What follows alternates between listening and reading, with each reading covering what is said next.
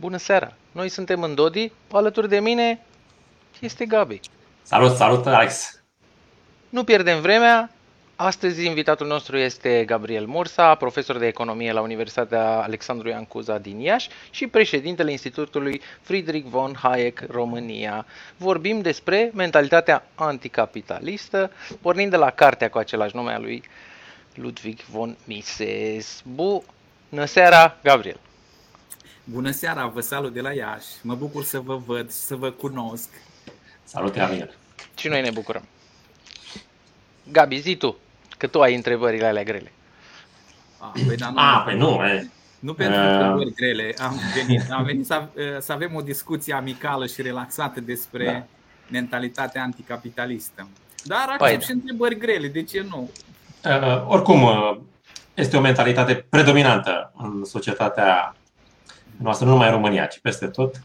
Așa că ar fi bine să vedem, dacă ar putea Gabriel să ne spune originele acestei mentalități, cam de când s-a pornit lumea să urască societatea capitalistă. Ca să încep așa brusc, aș spune dintotdeauna.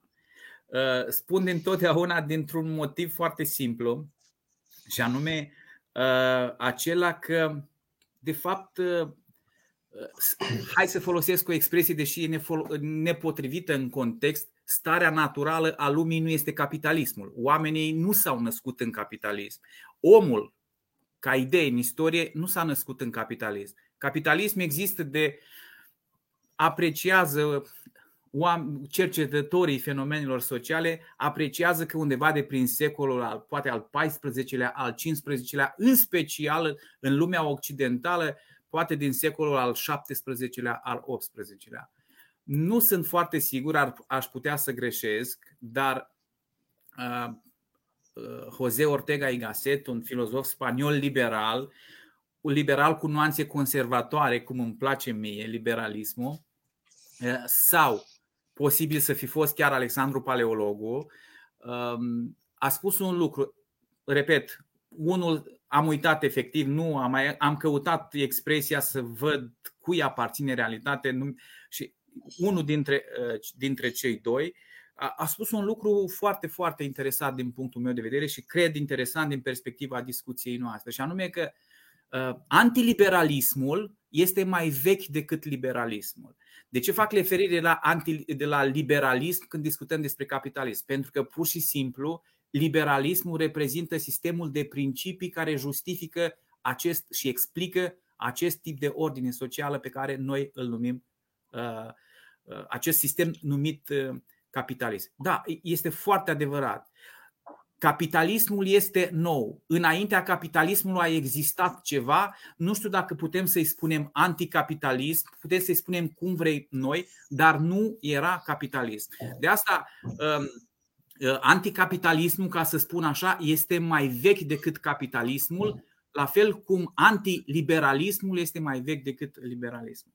Cu alte cuvinte, vreau să spun că oamenii s-au născut într-un alt tip de ordine socială. Oamenii nu s-au născut în capitalism. Capitalismul e ceva nou pentru omenire. Bun, noi facem referire la, să spunem, ultimele 2-3 secole. Cu adevărat, în mod normal ar fi secole al cel mai mare, poate tot secolul al XIX-lea și secolul al XX-lea. Cu diferența asta că a apărut și s-a manifestat pe scară largă socialismul în practică, să spun așa. Deci am avea 2 secole de capitalism. La scara istoriei înseamnă foarte, foarte puțin. Discutam ieri cu studenții cu care am ore de economie și spuneam, oameni buni, deci treceți peste chestiuni de genul acesta 50 de ani, 100 de ani, nu înseamnă nimic la scara istoriei. Deci gândiți-vă că primul oraș din lume a fost fondat acum 10.000 de ani. Primul oraș. Deci prima așezare, ceea ce a însemnat o revoluție pentru lume. Pentru că oamenii trăiau împrăștiați în grupuri mici prin tot felul de cătune și la un moment dat, dintr-un motiv pe care îl putem explica ex post, dar ale căror, să spun așa, justificări ex ante nu le putem cunoaște, oamenii au decis să construiască alte tipuri de așezări. Deci noi avem o așezare de tip oraș, de tip urban. Și este importantă precizarea în discuția noastră, pentru că de fapt capitalismul este, să spunem așa, sistemul de organizare socială, politică și economică, pentru că capitalismul clar că nu se rezumă la aspectul economic cum își imaginează Karl Marx. Din punctul meu de vedere este specific societății de tip urban. Deci când lumea s-a urbanizat, atunci a apărut și capitalismul. Înainte de capitalism, lumea era preponderent agrară, deci trăia în mediul rural. Lumea s-a modernizat, a venit de la WC-ul în curte, la WC-ul în apartament sau în casă, în timpul acestei revoluții urbane care s-a suprapus cu revoluția capitalismului. De fapt, cred, și industrială. Poftim? Și revoluția industrială, acumulare de capital. Fără îndoială. Deși aici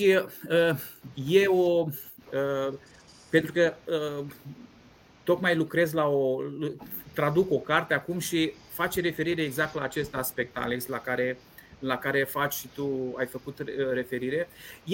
Ar putea să fie puțin înșelătoare această sintagmă revoluție industrială, pe care noi o acceptăm fără probleme și în principiu știm ce înseamnă.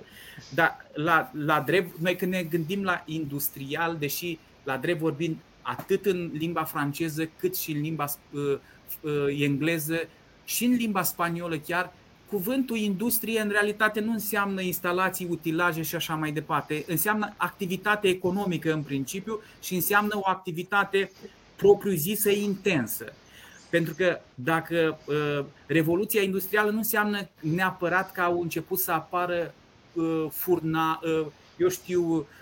fabrici, mașinării. Da? Mașinării, exact.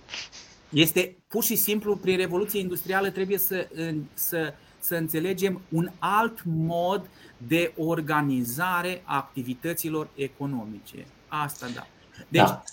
Deci lumea s-a născut, oamenii s-au născut într-un alt tip de societate, o societate mică, de mici dimensiuni, o societate egalitaristă, în care exista un minimum de diferențiere socială, dar care avea cu totul și cu totul alte caracteristici decât societatea de tip capitalist, cea în care trăim noi.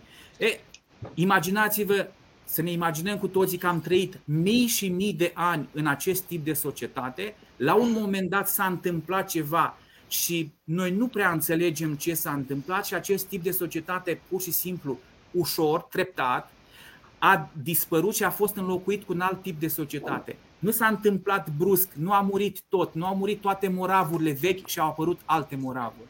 De asta, în societatea în care trăim noi, pentru că moravurile, știți bine, ca toate instituțiile în sens larg, au o nuanță inerțială. Nu dispar moravurile dintr-o dată și apar cu totul alte moravuri. De asta eu consider că mentalitatea de tip anticapitalist reprezintă o remanență a vechiului tip de societate sau a societății închise. Pentru că mie îmi place mai mult această expresie, nu capitalism neapărat, ci societate deschisă. Și atunci, prin opoziție, bineînțeles că putem vorbi despre societatea închisă. În cartea lui Mises face o diferențiere. Odată cu apariția capitalismului s-a făcut o trecere, sau a societății deschise, o trecere de la o ierarhizare a societății pe stări sociale, pe clase sociale, aristocrația, monarhia și celelalte, și pur și simplu oamenii erau liberi să fluctueze între aceste stări, în funcție de cât de industriași ar fi, cât de harnici ar fi. Dacă ar reuși să... Câtă valoare reușeau să producă pentru ceilalți. Da. Și dacă ar reuși să satisfacă dorințele consumatorilor, atunci ei puteau să acumuleze capital. Dar ai spus și socialismul. Dacă nu-l consumau. Da. Ai spus și socialismul, că a venit după această... Capitalul și școala austriacă explică foarte clar, dar e un lucru aproape de bun simț, deși este foarte dificil să este foarte dificil să, în fenomenele sociale să te bazezi pe bun simț. Îmi imaginez că în ceea ce privește studierea altor fenomene e cu atât mai dificil, pentru că bunul simț sau opinia publică sau mentalitatea populară poate fi foarte, foarte înșelătoare.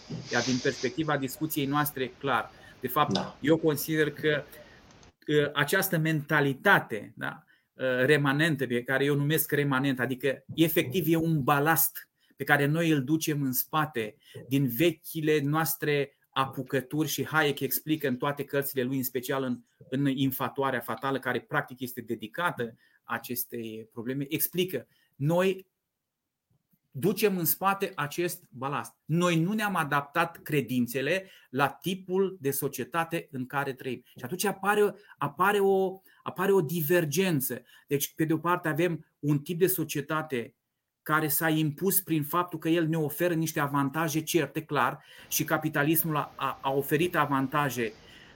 Cel mai mare avantaj pe care l-a oferit capitalismul este că a dus la o creștere nemai întâlnită în istorie a nivelului de trai. Deci el practic, eu din punctul ăsta de vedere aș spune revoluție, pentru că efectiv a avut loc o revoluție. Nu neapărat din perspectiva instituțiilor sociale. Uite, tocmai despre asta discutăm, pentru că includem, să spunem, mentalitățile în sens mare în categoria instituțiilor.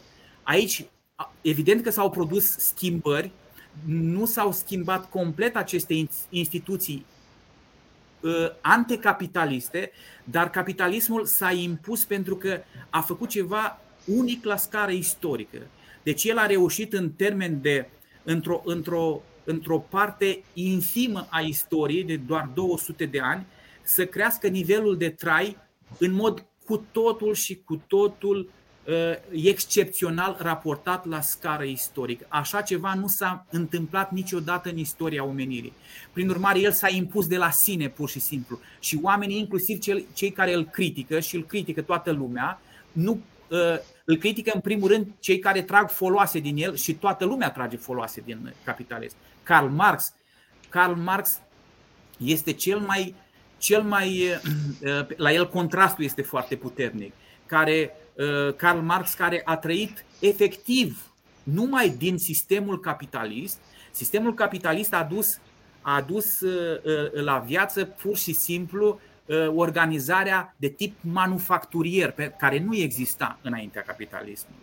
Deci aceste ateliere deja de mari dimensiuni, care începeau să producă pentru mase. Și fac o paranteză aici, Mises considera că asta este definiția cea mai bună a capitalismului: producție de masă. Poate discutăm și despre lucrul ăsta. Revin la Karl Marx. Karl Marx toată viața lui a trăit și a putut să trăiască pentru că a existat capitalismul și pentru că a existat un domn care se numea Engels, îl știți, toată lumea îl știe, al cărui tată era capitalist efectiv, pentru că avea multe manufacturi, iar Karl Marx se ocupa cu scrisul împotriva capitalismului, cu bețiile, cu duelurile și cu critica, bineînțeles, critica, spunea el, științifică a capitalismului. Întrebarea mea era dacă nu și socialismul este o forță care a încercat să distrugă starele sociale din vechime. Din Evul Mediu. Socialismul poate fi văzut în două modalități. La fel cum am făcut o diferență între capitalism ca formă efectivă de organizare a vieții sociale și economice în particular, deși nu în mod particular economică forma asta de organizare, și noi nu putem limita discuția despre capitalism la o discuție despre mijloace de producție, despre capital, dobânzi și așa mai departe, profituri, pentru că am comite în realitate o foarte mare greșeală. Nu putem face lucrul ăsta. Capitalismul înseamnă altceva.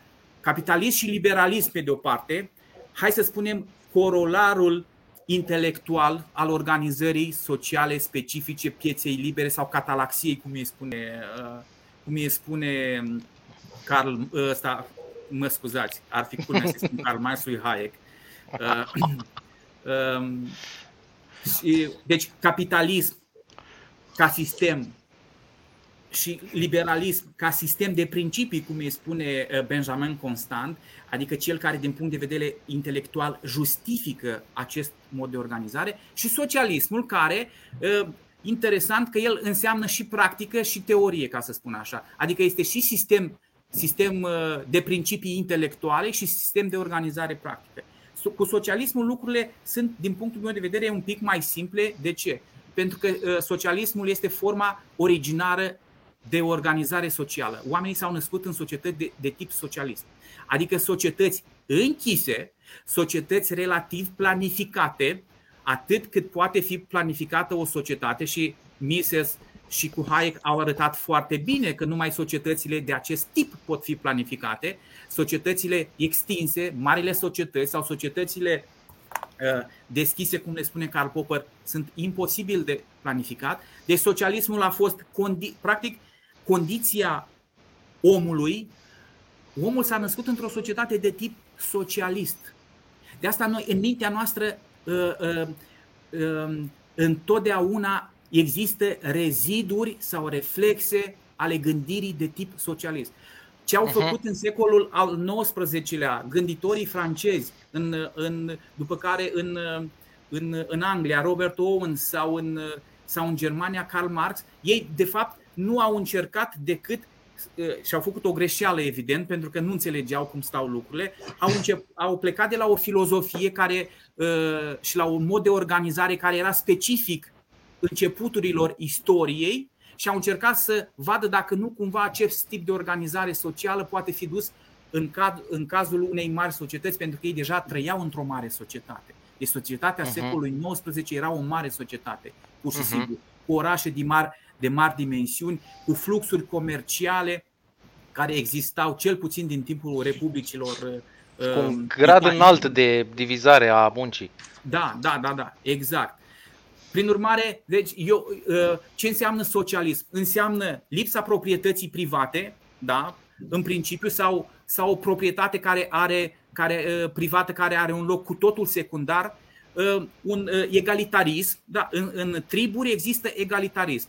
Există șeful de trib și ceilalți, dar având în vedere că șeful de trib provine din interior, este sânge, din același sânge cu ceilalți, cum să spun, diferența este ține mai curând de organizare și nu e o diferență. O altă stare socială, o altă clasă socială. Exact.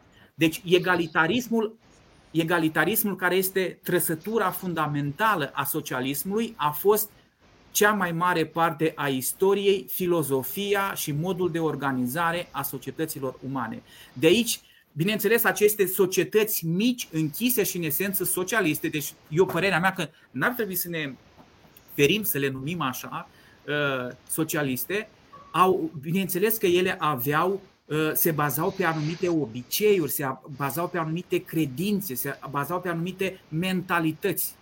Ei, aceste mentalități, pentru că ele au dominat mintea omului mii de ani, pur și simplu, nu au fost schimbate pur și simplu în momentul în care au apărut activitățile economice specifice unei mari societăți.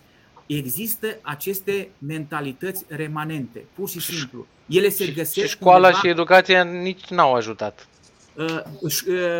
Ajută, dar lucrurile nu pot fi schimbate cu foarte mare ușurință.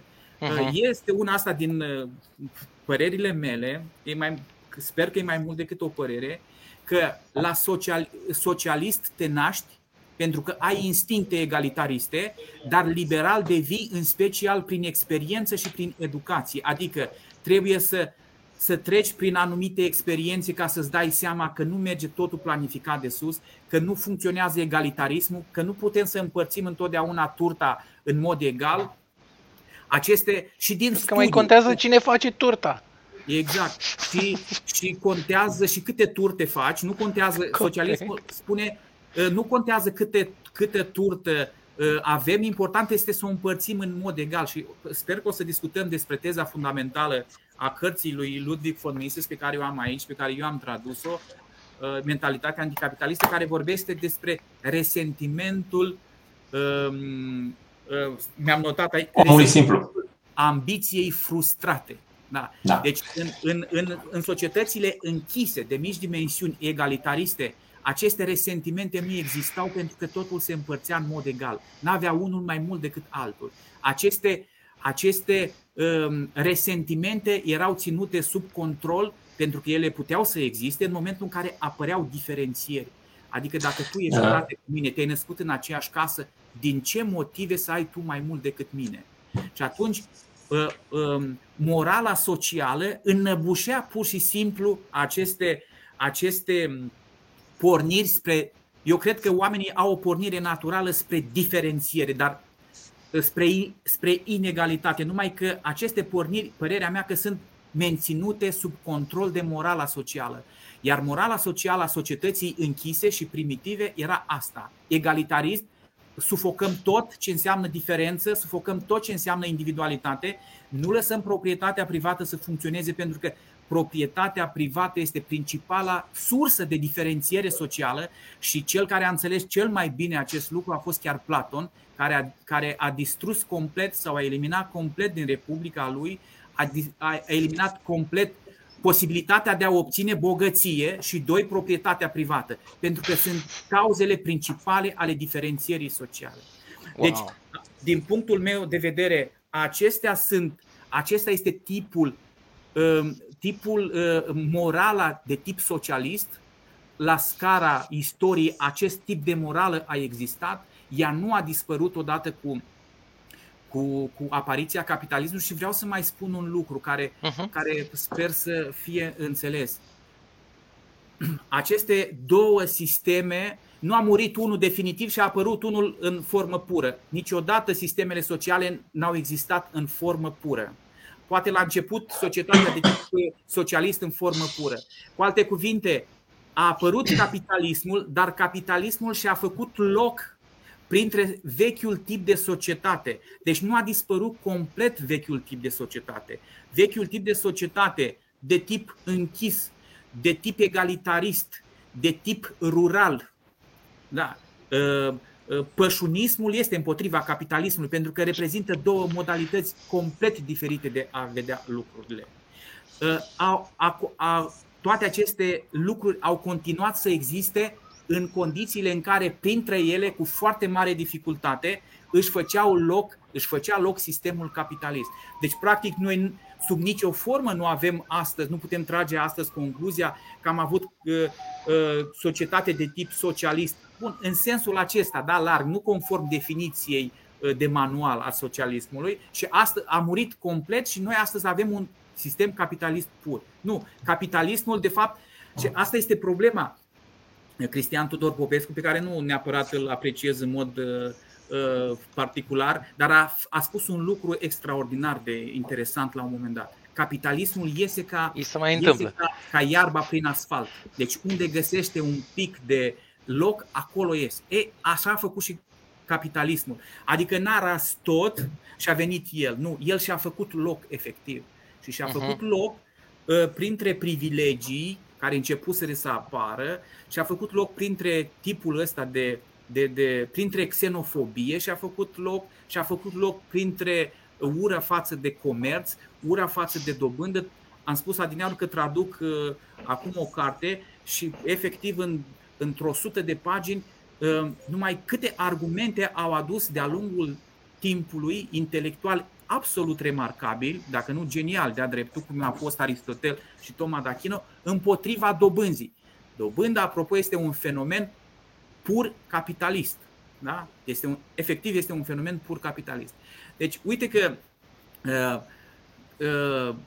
împotriva lui Aristotel și împotriva multor concepții ale bisericii creștine occidentale, capitalismul și dobânda au apărut și au existat. Deși eu în niciun caz nu vreau să lansez ideea că biserica creștină occidentală a fost împotriva capitalismului, dar un element de rezistență a fost ăsta, apropo de mentalitatea anticapitalistă. Da. Acum aș vrea să dăm câteva exemple pe care le pomenește și Mises. Odată avem oamenii, să zicem, din aceeași pătură socială, gen doctorii sau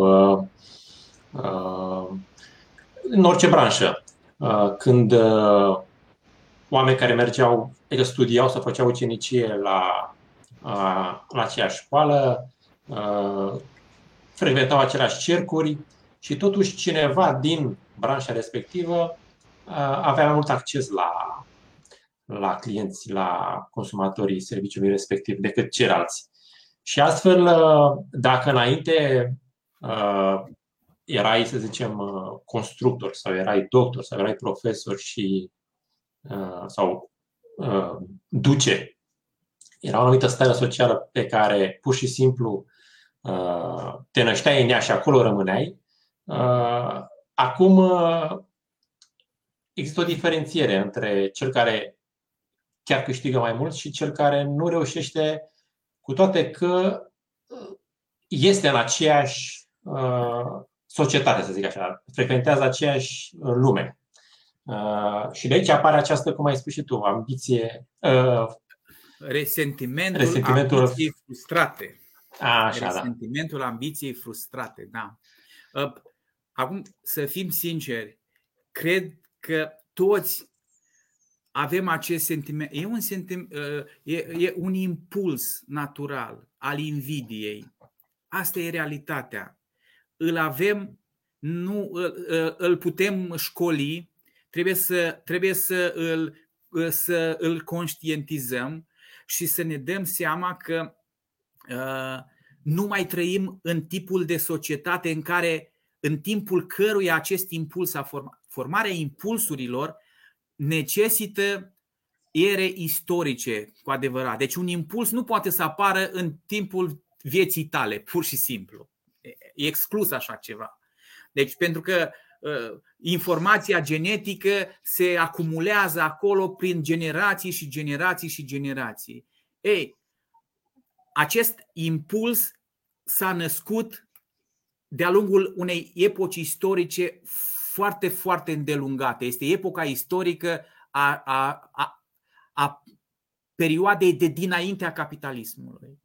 El era o modalitate de control social, pur și simplu. Deci noi ar trebui să avem în minte următorul lucru, și anume o societate care era în mod intenționat egalitară, adică își propunea să fie egalitară, și ea trebuia să aibă niște modalități prin care să țină aceste principii să funcționeze în practică. Iar unul era impulsul acesta al invidiei.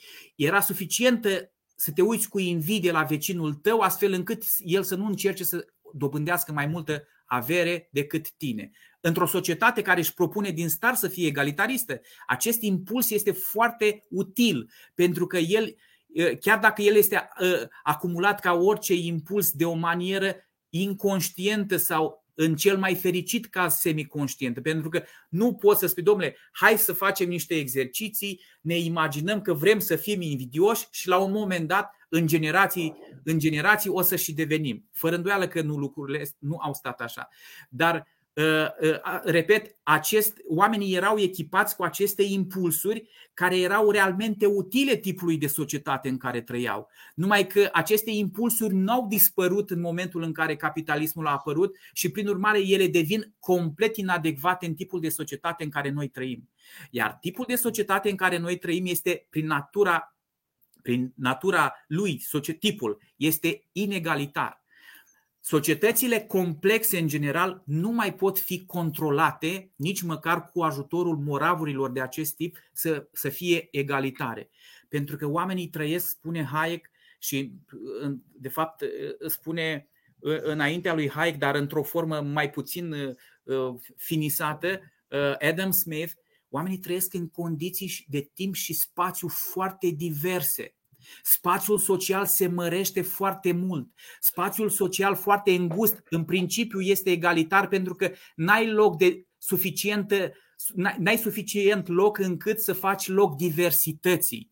Deci un spațiu foarte... Uitați-vă, de exemplu, un sat. Vă duceți undeva la țară. Deci în sat, cam casele arată cam în același fel, oamenii se îmbracă cam în același fel, dar într-un oraș apar zgârienori, apare o bojdeucă, oameni îmbrăcați în toate felurile. Diversitatea este mult mai mare, este logic.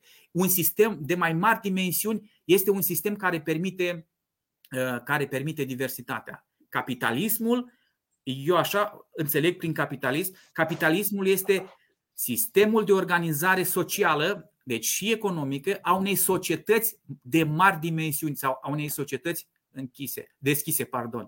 Acest sistem este foarte heterogen în punctele lui particulare, iar punctele particulare ale sistemului social, bineînțeles, în principiu sunt oamenii, comunitățile, dar în mod particular oamenii. Sunt foarte heterogene. Și mai e o problemă aici. În societățile de mici dimensiuni, atunci am și spus, în momentul în care egalitățile ar putea să apară, există întotdeauna un mijloc rapid prin care aceste diferențe pur și simplu pot fi retezate. Dar în societățile complexe acest lucru nu se mai poate întâmpla. Prin urmare, ele sunt inerent inegalitare, pentru că fiecare om trăiește în condiții de timp și spațiu particulare, pur și simplu. Și atunci apar în mod natural aceste diferențe. Aceste diferențe, așa cum spunea Gabi, care sunt naturale în sistemul acesta despre care noi discutăm și pe care îl numim capitalism, cu morală remanent socialistă, nu totalitate socialistă, dar cu o morală remanent socialistă la nivelul impulsurilor noastre pe care le-am dobândit în ierele care se măsoară în mii de ani, impulsuri socialiste, aici apare conflictul pe care îl surprinde foarte bine Hayek, și nu numai Hayek, dar Hayek în special. Deci apare inegalitatea și sistemul capitalist nu poate să funcționeze decât dacă este inegalitar. Deci orice tentativă ai face de a egaliza un sistem complex face ca sistemul fie să fie distrus, fie să devină un sistem de mici dimensiuni. Deci el nu poate să fie de mari dimensiuni și egalitarist, pur și simplu, pentru că el are altă logică și altă componență, are o altă modalitate de funcționare. Ei, aceste instincte ale noastre remanente care se află undeva în creierul nostru reptilian, pentru că în creierul nostru reptilian se află impulsul ăsta către invidie, manifestat într-o societate liberă, nu? Pentru că capitalismul înseamnă societate liberă. Manifestat într-o societate liberă, normal că te pune în situația să-l urăști pe ăla care are mai mult decât tine. Oamenii, și mai există un lucru foarte important, oamenii chiar dacă s-au născut în societăți egalitariste, ei sunt dotați de la natură în mod inegal. Deci dotați de la natură în mod inegal, trăind într-o societate complexă care prin natura ei este inegală, rezultatele acțiunilor umane nu pot fi decât în mod natural inegale. Deci este imposibil, și dacă s-ar încerca acest tip de ordine socială, repet, ar fi distrusă, dacă noi am încercat în capitalism, nu știu, să aplicăm, spre exemplu, impozitarea progresivă ca să egalizăm, să aducem o societate, un alt tip de societate inegalitară la nivelul unei societăți egalitare. Impozitarea progresivă, apropo, pentru că uite, facem trimitere pentru prima dată și la un aspect de economic, nu are efectiv nicio logică economică. Ea se bazează doar pe impulsul acesta de nestăpânit pe care noi îl avem, care se află în creierul reptilian, și anume impulsul către egalizare. El realmente nu are nicio justificare. Poate să scrie Piketty încă 10 cărți precum Capitalul secolul al XXI-lea, pentru că rămâne neconvingător. Deci se bazează realmente pe exploatarea acestui impuls care este invidia. Da, invidia este naturală, dar nu. Vreau să spun că în capitalism invidia este nu că este inutilă din punct de vedere economic. Este dăunătoare, este nocivă, este contraproductivă.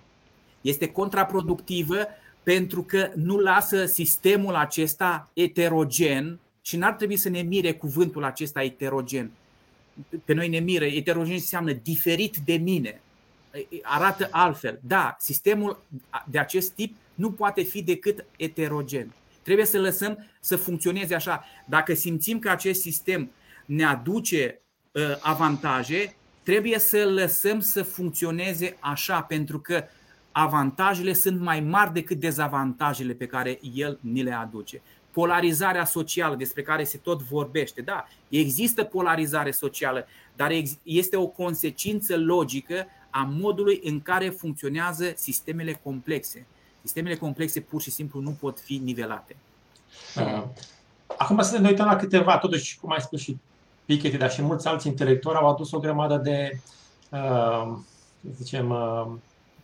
argumente împotriva capitalismului și a valorilor pe care acest sistem le aduce în societate. De exemplu, chiar în cartea asta lui Mises, cineva nu poate să-și explice de ce o carte, să zicem, de pe gura lui Republicii lui Platon nu are un succes la public așa cum are o poveste polițistă. Deci, valorile sunt de două tipuri. Este o valoare, să zicem, intelectuală pe care cineva versat în filozofie o poate, sau în literatură o poate aplica unei cărți, și există o valoare de piață pe care, în mod democratic, consumatorii, prin achiziționarea acelei povești de polițiste, o face. Cum se poate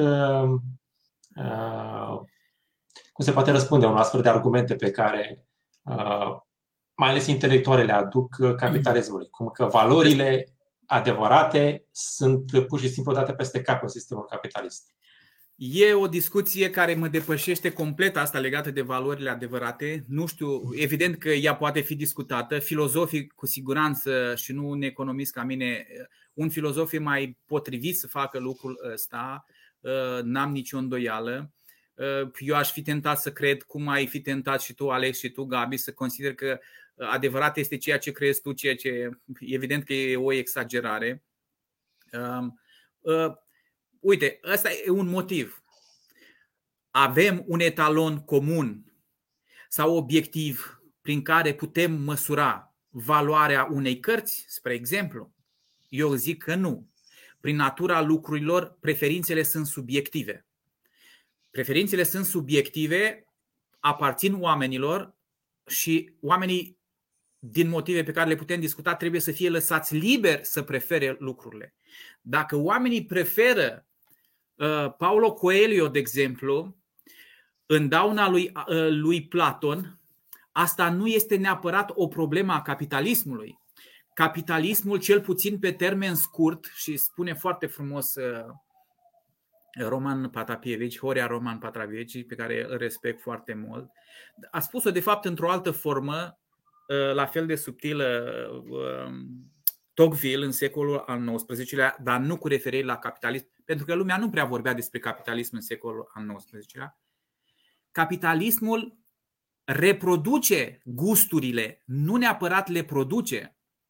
Adică producția, întreprinzătorul capitalist satisface o nevoie, nu neapărat este cel care creează nevoia, asta este complet fals, și mai ales nu este cel care se ocupă de educarea preferințelor consumatorilor. Deci de educarea preferințelor copiilor lui Gabi sau lui Alex se ocupă Gabi și Alex, nu se ocupă întreprinzătorul.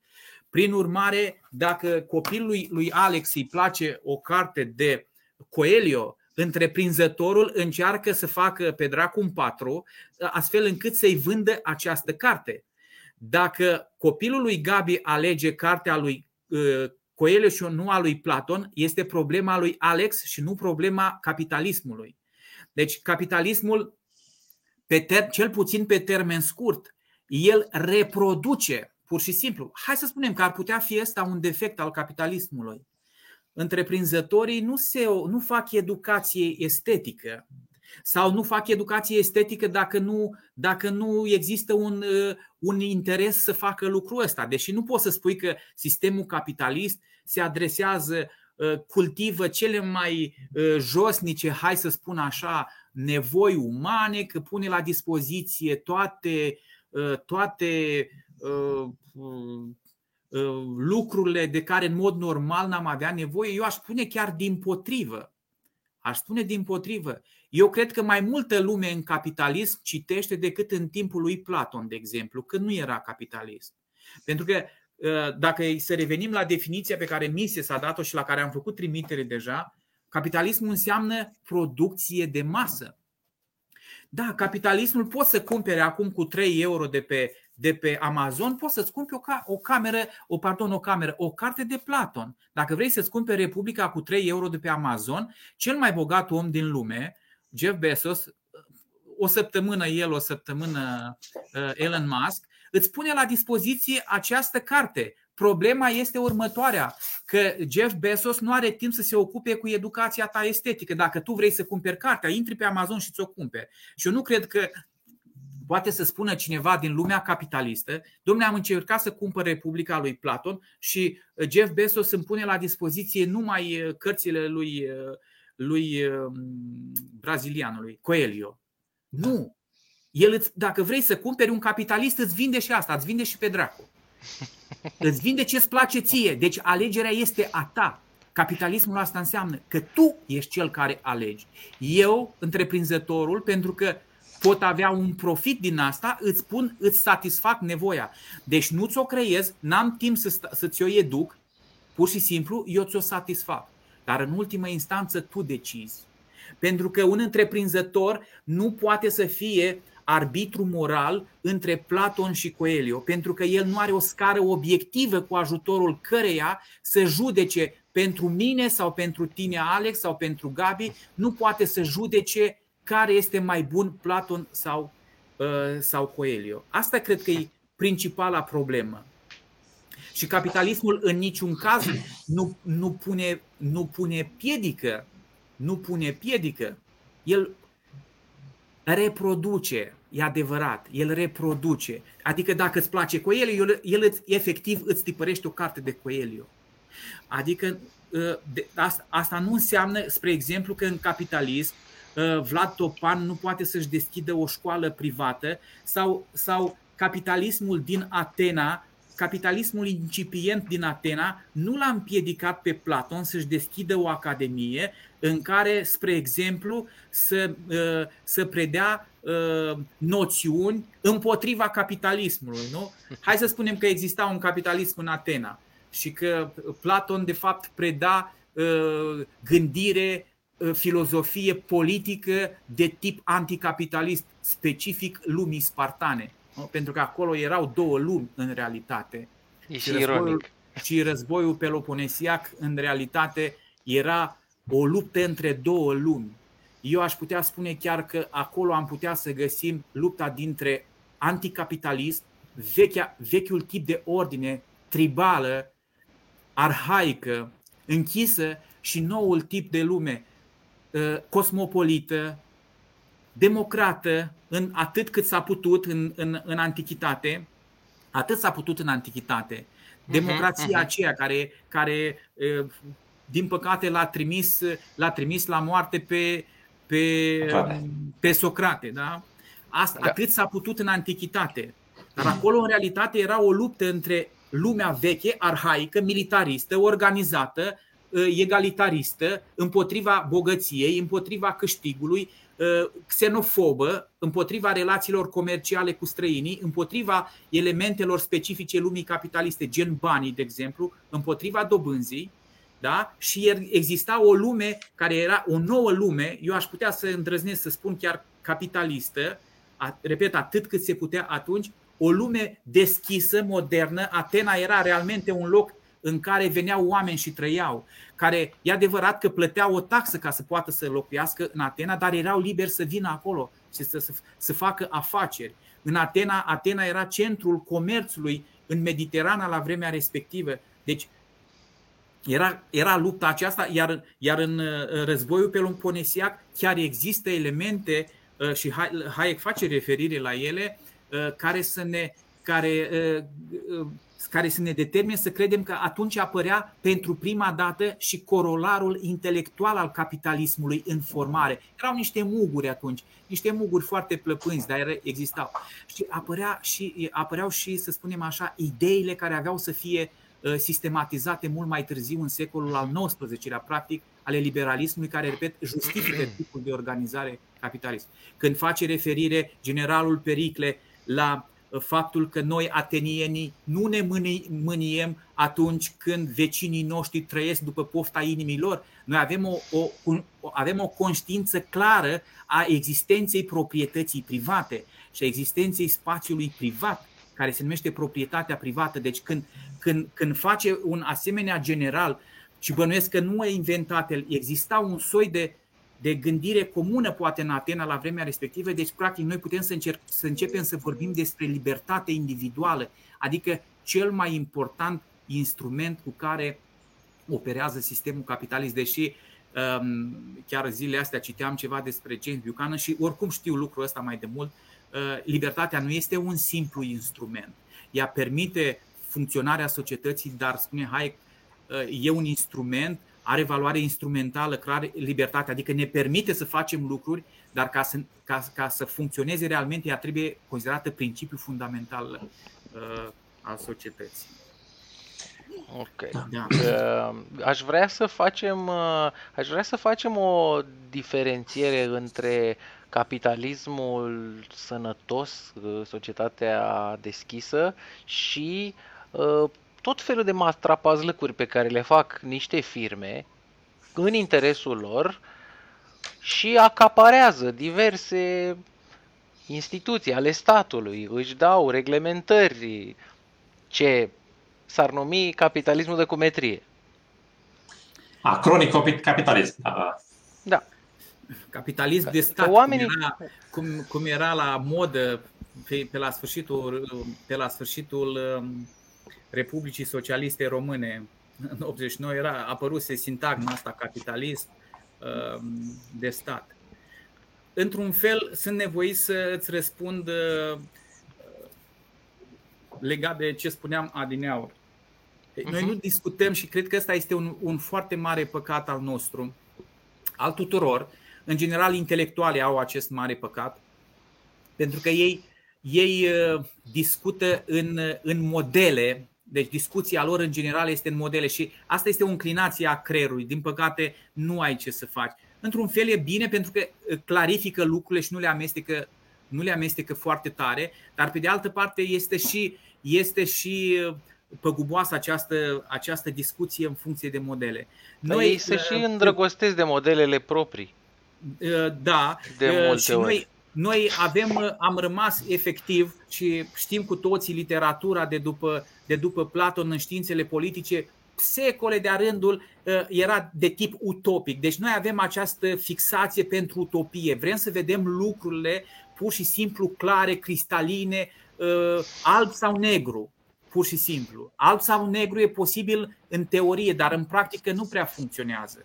Și mai spun un lucru. Deci, prin urmare, capitalismul nu poate să funcționeze așa cum îl descrie.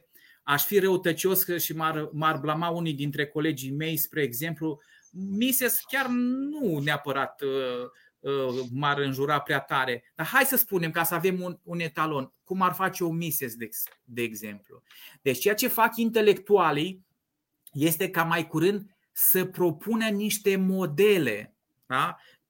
Cam cum ar trebui să arate tipul de societate, nu? Și știm prea bine, spre exemplu, acțiunea umană pleacă de la primul capitol cu acțiunea umană și se construiește o întreagă societate. Ăsta este un model pe care îl propune Mises. Așa, din punctul de vedere al lui Mises, ăsta ar trebui să fie modelul de capitalism. Dar în realitate lucrurile nu stau așa, pentru că am spus capital și de fapt, în realitate, niciun model nu este perfect. Socialismul a funcționat așa cum și-a propus el. Cum să funcționeze socialismul așa cum și-a propus el, când se presupune că ar fi ucis 150 de milioane de oameni? Bine, Stalin ar fi spus, ok, astea sunt niște detalii, 150 de milioane, asta este. nu-i perfect socialismul, ce să facem? E doar o statistică, da. Păi nici capitalismul, dar lucrurile cred că trebuie văzute un pic și în felul ăsta. Anume, capitalismul este așa cum oamenii sunt și cum funcționează.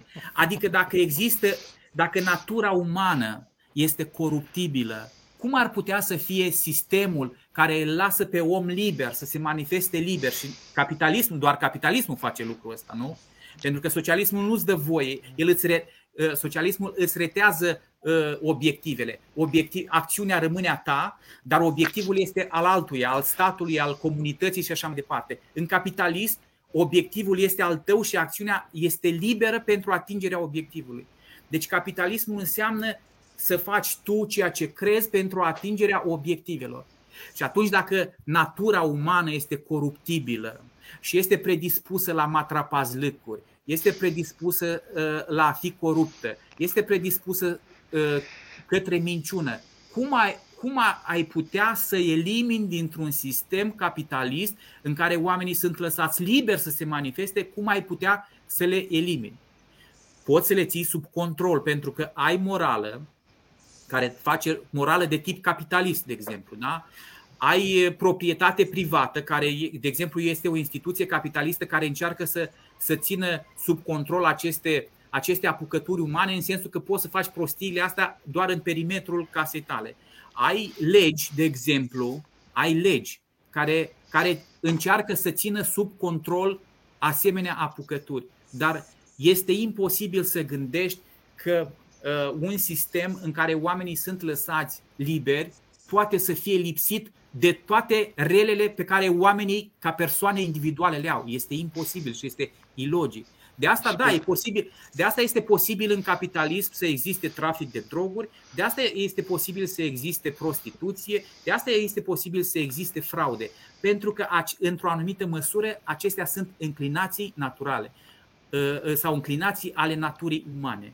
Pur și simplu. În guvern tot oameni sunt. În guvern, eu discutam cu niște studenți care m-am invitat să le vorbesc despre liberalism acum vreo câteva săptămâni. Și apropo de ce spuneai tu, nu știu cum ajunsesem în istoria liberalismului la Jacques-Marie Turgot, care a fost ministrul de finanțe al Franței și care a scris niște cărți, una excepțională, realmente excepțională. Eu am tradus-o în limba română pentru că mi-a plăcut atât de mult încât nu m-am putut abține. A fost ministru de finanțe al Franței vreo 2 ani și mă gândeam că uite ce oameni existau în guvernul Franței la 1770 și un pic, 72 dacă nu mă înșel, 72-74, sper să nu mă înșel.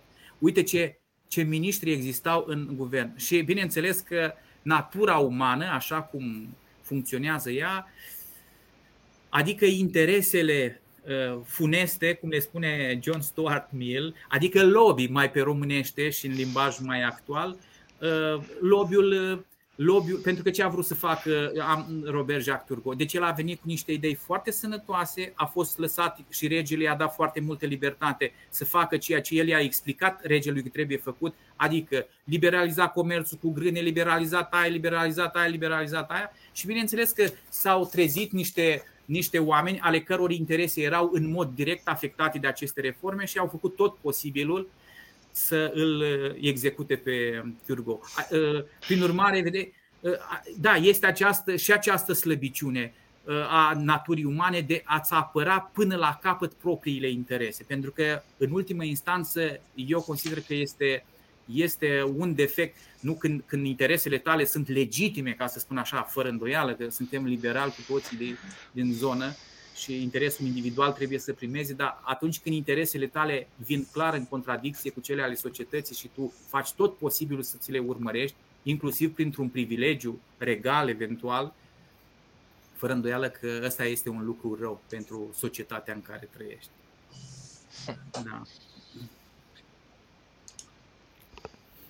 Da. Oamenii de multe ori trăiesc cu impresia că lucrurile pe care și le doresc o să fie mai ieftine dacă iau și de la ceilalți, dacă taxează, dacă plătesc și ceilalți. Și hai să instaurăm un sistem în care plătesc mai mulți pentru ce vreau eu.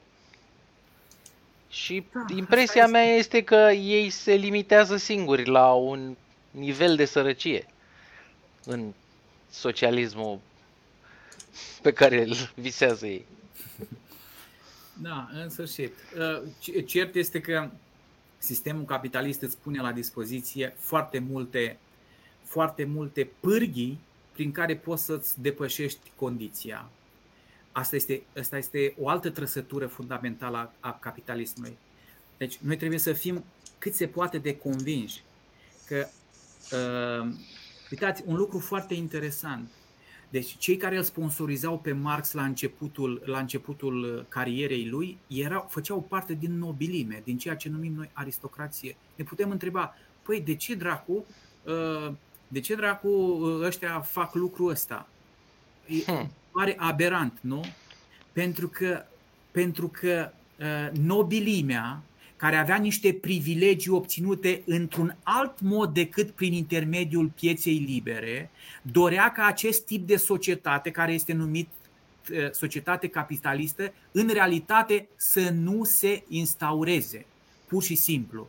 Pentru că cele mai multe averi și pozițiile sociale de care vorbea Gabi în prima parte a discuției noastre erau dobândite într-un alt mod decât prin intermediul pieței libere. Capitalismul vine și el, propune și el o scară socială, propune o scară, pentru că e clar că societatea capitalistă este diferențiată în mod evident, numai că sursa diferențierii o reprezintă serviciul pe care l-ai făcut altuia, nu serviciului pe care l-ai făcut regelui sau privilegiului pe care l-ai obținut de la rege sau privilegiului că te-ai născut în familia unui nobil sau că ești copilul regelui. Capitalismul propune o meritocrație care se bazează pe altceva. Această meritocrație este clar mai bună decât meritocrația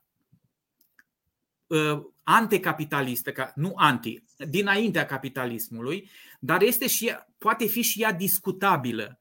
În schimb, apropo, am făcut referire la cartea lui Piketty, care are, știți prea bine, o problemă cu asta. Scara socială propusă de capitalism, capitalismul este o ordine, este forma de organizare specifică societății mari, societății deschise. Prin natura lor, aceste societăți sunt dinamice. Ele nu sunt statice, cum erau cele din Evul Mediu. Deci în Evul Mediu, dacă te nășteai în familia Fon, nu știu care, la 1200, la 1800, tot Fon erai și mureai. Indiferent dacă erai prost sau deștept, indiferent dacă făceai bine public sau rău public și așa mai departe. Exista o stratificare socială, exista o meritocrație, dar care funcționa într-un alt mod. De exemplu, prin relația pe care o ai cu puterea politică. Deci acolo, înaintea capitalismului, poziția pe care o aveai se datora relației tale sau vechilor relații ale familiei tale cu puterea politică, reprezentată în special de rege, nu? Sau de parlament. În capitalism lucrurile sunt altele. Există fără îndoială diferențieri sociale. Hai să spunem că există niște straturi sociale cu diferența majoră, că acestea din urmă sunt rezultatul muncii tale, nu întotdeauna, pentru că sunt perfect de acord cu tine, Alex, că în capitalism poți să faci o combinație, ca să spun așa, poți să faci o afacere cu statul, poți să ai un prieten ministru care îți dă să faci ceva, dar în principiu, într-o societate capitalistă, te afli acolo unde ajungi prin forțe proprii, vânzând bunuri oamenilor, așa spune Mises, nu? Deci ai strâns avere nu pentru că ai avut un privilegiu de la rege sau pentru că te-ai născut în familia Habsburg, ci pentru că tu, pe cont propriu, ai gândit să faci ceva care are mașini electrice, de exemplu, dacă te numești Elon Musk. Cu diferența, repet, că stratele sociale în societatea capitalistă Deși este un pic impropriu spus, statele sunt foarte dinamice și foarte permeabile. Deci te poți intra cu ușurință în ele și te poți prăbuși imediat. Deci dacă ești un loser într-o societate diferențiată de tip nobiliar, loser rămâi, dar rămâi în casta ta, da? Acolo rămâi. În capitalism te-ai prăbușit. Dacă ești loser, te-ai prăbușit pur și simplu. Sau dacă ai făcut prostii, sau dacă vii și propui oamenilor bunuri și servicii care nu mai sunt pe gustul oamenilor, te-ai prăbușit. Și vedeți, am ajuns din nou la criteriul fundamental care stabilește ierarhiile în societatea de tip capitalist. În ultimă instanță este acesta, nu avem altul mai bun. Și anume să satisfaci nevoile oamenilor. Repet, nu le creezi neapărat, ci le satisfaci. Sau dacă le creezi, această creare e o chestie care ține de concurență, să ameliorezi calitatea serviciilor. Peste 5 ani să-i propui un automobil care are frână nu știu de care. Peste 10 ani să-i propui un airbag, de exemplu. Adică o ameliorare care se transferă în educația omului. Peste 20-30 de ani o să vină unul și spune: eu nu accept un automobil fără airbag și fără frână nu știu de care. Da, corect. Funcționează și acest tip de, să spunem, de educație pe care capitalismul o face, dar asta se face numai în condițiile concurenței. Și asta presupune timp. Pe termen scurt, repet, capitalismul realmente reproduce nevoile oamenilor, le satisface, adică, și în funcție de asta, în funcție de măsura satisfacerii nevoilor, primești premiu. Și iarăși un lucru extraordinar de important în capitalism, poziția socială este foarte fluidă. Deci poți să pierzi pur și simplu totul, nu într-o generație, poți să pierzi în câțiva ani, poți să pierzi tot. De ce poți să pierzi în capitalism? Pentru că nu te mai ridici la nivelul, pentru că arbitru de ultimă instanță în capitalism este consumatorul și preferințele lui, așa cum sunt ele. Discutabile din punct de vedere filozofic, dar nu din punct de vedere economic. Deci din punct de vedere economic, primul lucru pe care trebuie să-l faci este să le satisfaci, pentru că dacă nu o faci tu, o face altul înaintea ta. Și dacă tu faci filozofie că e bun aia sau nu-i bun aia, altul deja a satisfăcut nevoia respectivă. Deci capitalismul are... Da, te rog. Mi se pare că am vorbit foarte mult de producători, de întreprinzători, patronii. Dar mi se pare că merită subliniat că în capitalism clienții, consumatorii sunt mult mai puternici și pot să voteze zi de zi cu prin ce cumpără. E mult mai democratic sistemul capitalist. Puterea poporului se vede prin ce acțiuni face, prin ce cumpără. Nu la 4 ani o ștampiluță. Ăsta este motivul fundamental pentru care liberalii, ca noi, eu mă consider liberal, nu neapărat libertarian, consideră că modalitatea corectă de alocare a resurselor rare este piața liberă și nu decizia politică. Prin urmare, liberalul obișnuit nu vede democrația ca o modalitate de alocare a resurselor. Și școala Public Choice a lui James Buchanan explică foarte bine lucrul ăsta. Deci, în principiu, noi putem să alocăm resursele cu ajutorul piețelor libere sau cu ajutorul deciziei politice. Adică, pur și simplu, așteptăm de la Parlament o lege care spune că trebuie să facem aia și aia ca să organizăm activitatea economică. Avem pe de o parte piețele și pe de altă parte decizia politică. Liberalii spun nu, trebuie să voteze omul zi de zi, prin democrație economică, cum ai spus tu și cum spune Mises. Și de fapt înaintea lui Mises au spus-o alții, trebuie să recunoaștem și acest lucru, că nu ideea nu-i aparține lui Ludwig von Mises. Da. Trăim pe umerii unor giganți, nu inventăm apa caldă. Pe piața liberă este adevărat, ai mai multe voturi decât pe piața politică, să spun așa. Pe piața politică ai un singur vot, îl folosești la 4 ani. Pe piața economică poți să participi la aceste alegeri zilnic, pur și simplu. Și mai există un lucru foarte important și de asta merită să folosești piața și nu pârghiile sistemului democratic. Democrația liberală ar trebui să vizeze doar anumite reguli minimale care să fie folosite în legătură cu administrarea puterii politice, de care evident că ai nevoie.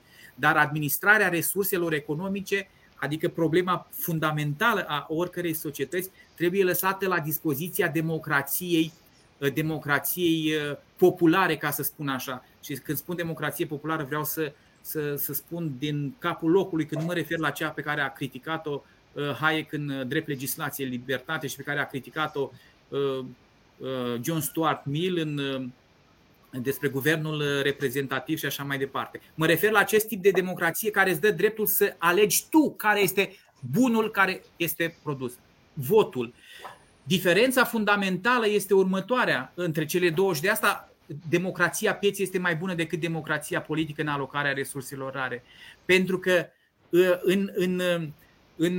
în sistemul politic ai dreptul la vot în virtutea faptului că existi și se presupune că ai discernământul alegerii, ceea ce de multe ori e un lucru extrem de discutabil. Este extrem de discutabil, de asta liberalii în mod normal au avut o reticență naturală în legătură cu democrația și cel mai bine, din punctul meu de vedere, explică lucrul acesta Tocqueville. În schimb, democrația economică este o democrație directă, pur și simplu, iar dreptul de vot ți-l dobândești ca urmare a serviciilor anterioare pe care le-ai făcut altora. Deci eu am dreptul să merg la magazin și să decid dacă îmi cumpăr mobile de la Mob Expert sau de la altă. Și când îmi iau mobilă de la Mob Expert, eu votez cu Mob Expert.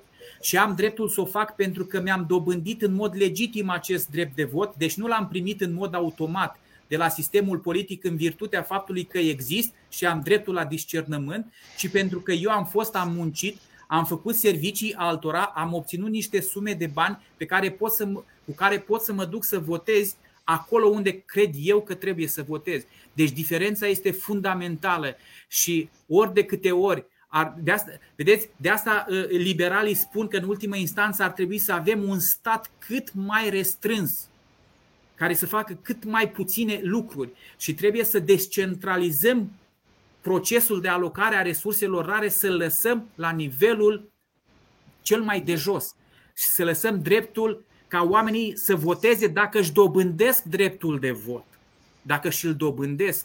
Deci eu pot să merg la Mob Expert și să votez cu Mob Expert dacă în prealabil am muncit undeva, adică am săpat curtea cuiva, adică am făcut serviciu util cuiva. Atunci dobândesc dreptul de a mă duce să îmi cumpăr un bun de la Mob Expert. În sistemul politic sau sistemul care încearcă să utilizeze, pentru că sistemul politic în ultimă instanță încearcă să facă același lucru. El este tot alocator de resurse, numai că o face într-un alt mod. Există și acolo un soi de piață, numai că acolo ești în mod natural dotat cu niște drepturi pe care pe piața economică s-ar putea să nu le ai. Adică pe piața economică dacă n-ai fost la muncă, dacă n-ai făcut un serviciu cuiva util, n-ai cu ce să votezi. N-ai cu ce să votezi. Dacă nu te pricepi să faci ceva util altora, nu ai cum să votezi. În sistemul politic automat votezi. Analfabet, susții politici aberante, extremiste, xenofobe, nu contează, ai dreptul să votezi. E o diferență. Da. Capitalismul, adică asta înseamnă piață, capitalist. Deși cred că ar trebui să discutăm un pic și să am cumva și voi ați făcut chestia asta.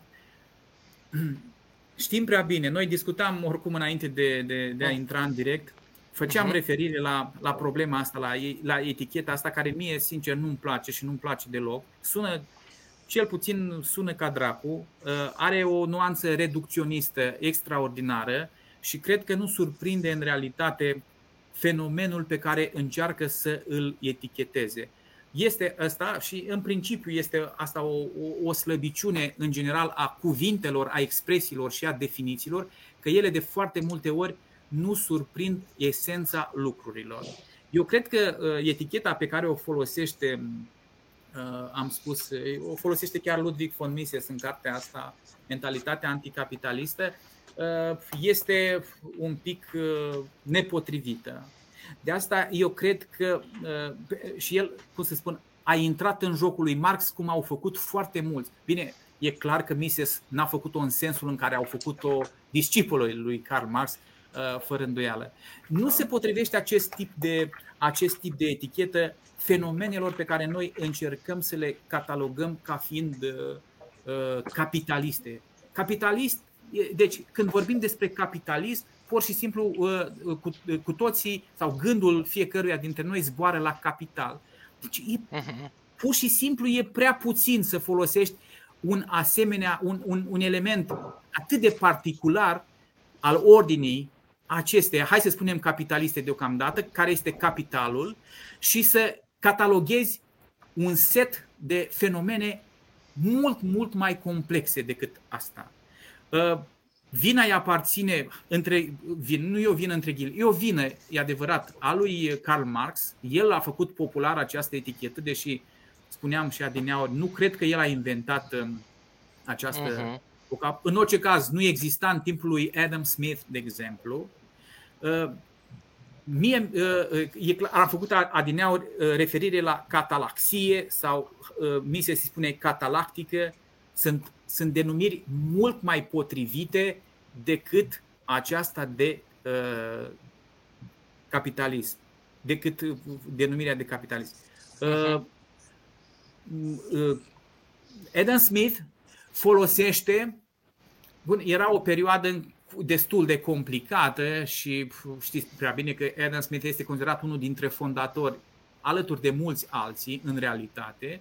El nu folosește această sintagmă și el nu vorbește despre epoca în care trăia, care era o epocă cu totul excepțională și atunci se simțea un alt tip de epocă. Nu o numește capital, o numește mare societate. Deci noi discutăm despre, dacă ar fi să dăm din nou o definiție reducționistă a capitalismului, am putea, dar din nou reducționistă, repet, reducționistă, am putea spune că capitalismul reprezintă economia societății marii libere sau societății deschise, cum îi spune Carl Popper, pe care îl am aici și care, a cărui carte evident că este una dintre cărțile fundamentale ale omenirii și trebuie citită și din perspectiva discuției noastre, pentru că poate ajungem să discutăm și problema asta, dacă mai avem timp. Pentru că Karl Popper... Mie mi-ar plăcea să facem încă o emisiune s-a întrebat, pe subiectul ăla. Să o faceți prea curând. Karl Popper s-a întrebat, ok, de ce urăsc intelectualii capitalismul în mod particular?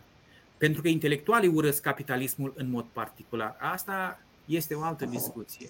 Deci eu aș spune așa, că noi ar trebui să discutăm mai puțin despre capitalism, pentru că această etichetă este infamantă pe care a atașat-o Karl Marx acestui tip de ordine, vine dintr-o înțelegere primitivă pe care acest om avea asupra fenomenelor economice. El împărțea clasele sociale în două în funcție de un criteriu complet arbitrar, care din punctul lui de vedere era deținerea de capital. Deci atât l-a dus mintea pe acest geniu al științelor sociale, să împartă societatea în două. Bine că nu a spus în Smintiți și în Mișei, cum spunea Eminescu, ci capitalist, ai sau n-ai capitalist. Și în funcție de asta, el stabileau reguli. Păi sună și ca un banc, Marx a împărțit oamenii în două. Poftim? Sună ca un banc tipic în care sunt două feluri de oameni. Da, de exemplu, teoria economică, nu numai teoria, dar teoria în mod particular, ne arată că de fapt cheia societății nu este neapărat capitalul. Eu nu spun că nu e important, mi se spune că este vital capitalul și este foarte important, poate nu știu dacă vital. Societatea capitalistă se bazează pe un lucru din punctul meu de vedere și mai important decât capitalul. Acesta este spiritul antreprenorial. Iar filozofi mari economiști, precum Kirchner, eu am tradus o carte care a apărut la Biblioteca la Banca Națională, competiție și antreprenoriat, în care ni se explică de fapt foarte clar. Sistemul capitalist, hai să spunem capitalist, funcționează pentru că este cineva care întotdeauna e neliniștit și îl pune în mișcare. Și acest cineva este întreprinzătorul. Ori întreprinzătorul, împotriva a ceea ce crede domnul tovarășul Karl Marx, întreprinzătorul nu deține capital, sau cel puțin nu deține capital în sensul clasic al cuvântului, mașini, utilaje și așa mai departe. Întreprinzătorul vede niște oportunități, niște discrepanțe, niște dezechilibre care de timp și spațiu, pe care încearcă să le repare contra profitului, exploatând aceste oportunități. Deci, cel mai important lucru din punctul meu de vedere în sistemul capitalist este acțiunea antreprenorială. Deci, nu fundamental nu este să ai capital, cum își imagina Karl Marx. Deci dacă ai capital, stai liniștit, n-ai niciun fel de problemă. Dacă n-ai capital, poți să stai la fel de liniștit, că iarăși n-ai niciun fel de problemă.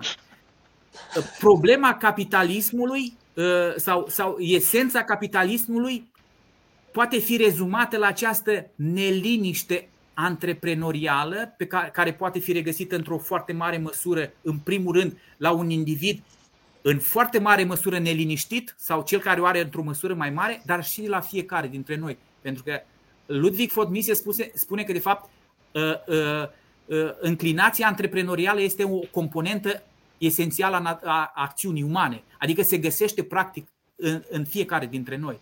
Deci capitalismul depinde în primul rând de încercarea noastră de a ieși dintr-o stare în care nu ne mai simțim confortabili și care ne determină să acționăm. Deci capitalismul se bazează, are la bază nu în primul rând capitalul, ci această nemulțumire a noastră care ne determină să facem ceva ca să ne ameliorăm propria stare. Iar și mai fac o completare, pentru că foarte multă lume, acceptând teoriile lui Karl Marx, și din păcate aici o greșeală au avut un rol, mai mult sau mai puțin fast l-au avut Adam Smith și mai ales David Ricardo, care au spus că profitul este produs prin exploatarea capitalului. Fals, profitul nu depinde de capital.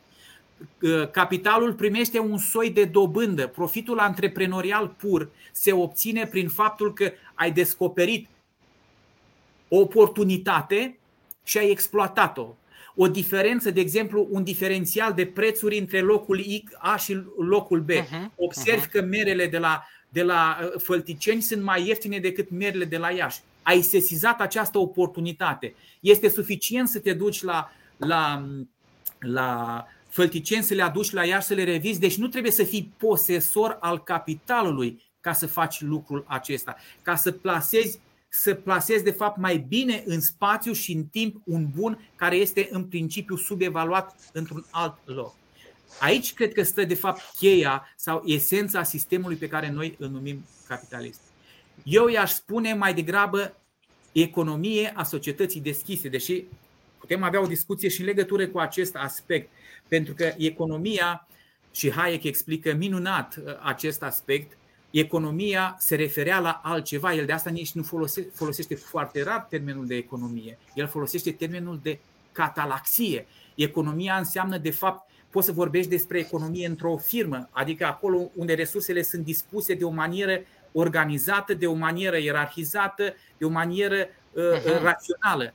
Dar la nivelul întregului sistem sau sistemul economic nu funcționează ca o economie. Sistemul economic nu este o organizație care are scopuri bine precizate și mijloace alocate pentru atingerea lor. Sistemul economic este o catalaxie sau este o ordine spontană formată din aceste unități individuale pe care noi le numim economie. I-aș spune catalaxie, dar o să spună lumea. Se sperie lumea. Dar no, dacă aș spune concesiv, i-aș spune economia societății deschise. Asta i-aș spune. Sau economia unei societăți mari, complexe. Da. chiar după mine, după ce te-am ascultat, aș spune că este un fel de societate, liberă, așa spune. Și mentalitatea asta este mentalitatea anti-societății libere. Exact. Dar, cum vorbeam înainte, spuneam că toată această mentalitate provine dintr-o neînțelegere a societății libere. Cum am putea ajuta la o mai bună înțelegere a ceea ce înseamnă? Adică, cum am putea deschide ochii unui om care respinge sau care este încă sub impulsul reptilian al remanent al societăților lui? Cum am putea să ar face să înțeleagă mai bine avantajele și de ce e mai bună această organizare a societății? Două sunt aceste mijloace: experiența și educația. Eu cred că, nu pentru că sunt profesor de economie în principiu, educația este mai importantă. Eu am ajuns liberal, dacă mă consider liberal, prin educație, adică citind și văzând dacă ceea ce a scris Hayek, Mises, au scris, pardon, Friedman și așa mai departe, are, să spunem așa, o contrapondere în realitate. Adică dacă scrierile lor descriu realitatea. Pentru că acum 30 de ani, ieșind din sistemul socialist, aveam 18 ani atunci, instinctele mele erau clar socialiste. Paradoxal sau nu, Hayek a fost un socialist în tinerețe. Era un socialist mai soft așa, dar era socialist. Mises povestește el însuși că a devenit liberal în momentul în care a citit, în perioada Crăciunului din anul nu știu care, Principiile de economie politică a lui Karl Menger, pentru că el era tentat să fie socialist. De ce? Pentru că avem aceste instincte. Oamenii se încred foarte mult în instinct. Adică când nu știu ceva, când n-au citit, se încred în instinct. Când sunt, și folosesc un cuvânt dur pentru că mi-l aplic și mie, când sunt analfabeți economic, de exemplu, se încred în instinct oamenii. Cum mă încredeam eu în 90, spre exemplu, când s-a întâmplat ce s-a întâmplat la sfârșitul lui 89, când au început să apară firme private, să vedem dacă privatizăm sau nu, și eu îmi imaginam atunci cum să privatizăm, cum să dăm străinilor așa ceva. Deci eu nu judecam atunci. N-aveam pregătire economică, eram analfabet economic, dar mă încredeam în instincte. Instinctul meu, cum să dăm unui străin? Cum? Străin, auzi, străin. Deci pur și simplu în mine se trezește ceva. A, străin. Dacă îi dau unui de-al nostru mai merge, dar cum să-i dau unui străin? Dar dacă mă punea cineva să justific în mod logic de ce aș fi ales românul și nu străinul, eu eram în imposibilitatea de a explica. De ce? Pentru că eram analfabet economic. Iar dacă eram alfabetizat economic, realmente nu aveam motive cum să explic sau nu aveam motive să spun că nu trebuie să privatizez fabrica respectivă. Deci educația, pe mine personal, educația m-a făcut să înțeleg lucrurile, să citesc foarte mult literatură și să-mi dau seama că, de fapt, credințele mele, pentru că nu, fiecare dintre noi are credințe care îi permit să judece o stare socială, o situație, un fenomen, de exemplu. Când nu avem această educație, ne încredem în aceste instincte, care sunt socialiste. Deci eu am această teză, nu pot să o dezvolt pentru că nu mă pricep, dar noi ne-am născut cu instincte socialiste. Prin educație le putem corecta. Vă dau un exemplu cât se poate de actual. Deci, uitați-vă, în principiu, în România, și nu numai în România, cine spune că acest virus a fost creat în laborator, spre exemplu? Care sunt acești oameni? Oameni care n-au pus mâna în viața lor pe o carte și, în general, nu pun mâna pe cărți, spre exemplu. Vin ei cu tot, asta este instinctul. Și mai există ceva aici, și asta are legătură cu discuția noastră, dar e o discuție un pic mai complicată. Această tendință, și ăsta este un motiv de fapt pentru care foarte mulți oameni detestă capitalismul. Capitalismul, spre deosebire de socialism, este un sistem spontan. El este un sistem complex, sofisticat, iar sistemele economice complexe nu pot fi decât spontane. Noi când auzim cuvântul spontan ne speriem. Cum să lași dita mai... Asta trebuie... Dom'le, astea... Eu am găsit multe cărți în care se scria că pentru că a devenit din ce în ce mai complicat trebuie să-l planificăm, că altfel nu mai funcționează. Exact invers. Ele funcționează așa pentru că nu mai sunt planificate și au devenit complexe pentru că nu mai sunt planificate, pentru că noi putem planifica numai lucrurile de mici dimensiuni. Noi putem planifica funcționarea unei firme, deși știm prea bine că acordăm libertate destul de mare directorului X, directorului Y, directorului Z. De ce? Pentru că omul ăla se află în posesia unei cunoașteri de timp și spațiu pe care noi nu avem și el poate să ia mai bine deciziile decât noi. Deci noi planificăm de sus niște obiective mari ale companiei, dar la nivelul de jos lăsăm libertate mare celor care acționează ca să ia decizii. Lăsăm foarte multă libertate. Sistemele capitaliste sunt sisteme care funcționează așa, funcționează spontan. Aici e o problemă în defavoarea capitalismului sau în defavoarea acestui tip de organizare socială. Pentru că, din păcate, nu știu dacă din păcate, e o realitate asta, nu știu dacă aș putea să o judec așa. Creierul nostru are o formă particulară de a funcționa. Creierul nostru întotdeauna încearcă să găsească relații de cauzalitate. El nu prea poate să explice într-un alt fel decât prin relații de cauzalitate. Relațiile de cauzalitate spun așa: s-a întâmplat asta pentru că am făcut, s-a întâmplat Y pentru că am făcut X, sau pentru că am făcut X s-a întâmplat Y. Asta este modalitatea creierului de a judeca. S-a ajuns la Y pentru că am făcut X. Cu alte cuvinte, ceea ce s-a întâmplat este o consecință a unei acțiuni deliberate. Oamenii consideră și prin urmare că și societățile sunt construcții deliberate. Această Hayek descrie foarte bine și explică foarte bine această iluzie constructivistă. De fapt, ca să fiu sincer, nu știu, Hayek, eu am găsit într-una dintre cărțile lui Hayek trimitere la Jean Piaget. Eu am citit câteva dintre cărțile lui Jean Piaget, care a fost un mare, mare psiholog, unul dintre cei mai mari savanți ai lumii. A scris cărți despre viața copilului și în aceste cărți despre viața copilului, care n-au nicio legătură cu economia și cu sistemele sociale, Jean Piaget explică faptul că, mai ales atunci când suntem copii, avem tendința de a ne explica numai lucrurile în termeni logici, adică numai în termeni de constructe. Dom'le, există asta pentru că am construit-o noi, pur și simplu. Dacă n-am sau ceea ce nu putem noi construi în mod rațional nu există, sau e o aberație, pur și simplu. Ori capitalismul este o ordine neconstruită. Ea este o ordine care apare spontan, apare ca iarba prin asfalt, cum spunea Cristian Tudor Popescu. Deci capitalismul nu este planificat. Ei, foarte multă lume nu înțelege cum e posibil ca un asemenea sistem să funcționeze așa. Sau spune, pentru că noi nu-l planificăm, pentru că noi nu-l corectăm prin impozitare progresivă, uite ce face namila asta numită capitalist, care funcționează așa. Nu, dom'le, noi trebuie să... De asta economia planificată, care a fost un eșec răsunător, probabil unul dintre cele mai mari eșecuri ale omenirii, de asta foarte mulți oameni au fost încântați de ideea economiei planificate și de asta în secolul al XX-lea ideea asta a prins atât de mult, în special printre intelectuali. Dom'le, planificăm, construim.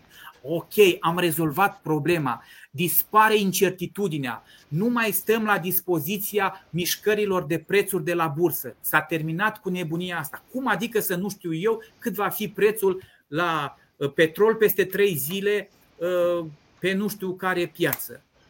Deci acest instinct al naturii umane, această predispoziție a creierului de a explica totul în termeni logici, în termeni de cauze, de acțiuni și consecințe logice, în termenii construcției raționale, acest lucru este în defavoarea capitalismului și aici intelectualii au cea mai mare vină, pur și simplu. au cea mai mare vină, pentru că ei trebuiau să realizeze. Numai că, din nou, asta este un instinct, pur și simplu.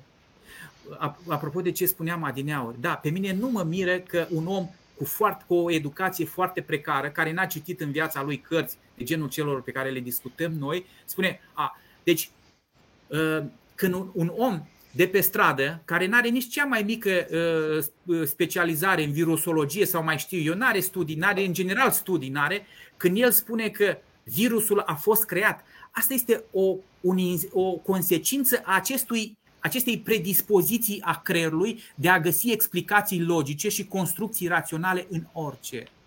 Capitalismul nu este o construcție rațională. El este o construcție spontană și, de fapt, asta este ceea ce militează, un factor care militează în favoarea capitalismului. Știința economică a apărut în momentul în care niște oameni extraordinar de inteligenți, mai inteligenți decât Platon, aș putea să spun, și-au dat seama că fenomenele sociale ale societăților complexe nu pot fi planificate. A făcut Adam Smith lucrul ăsta.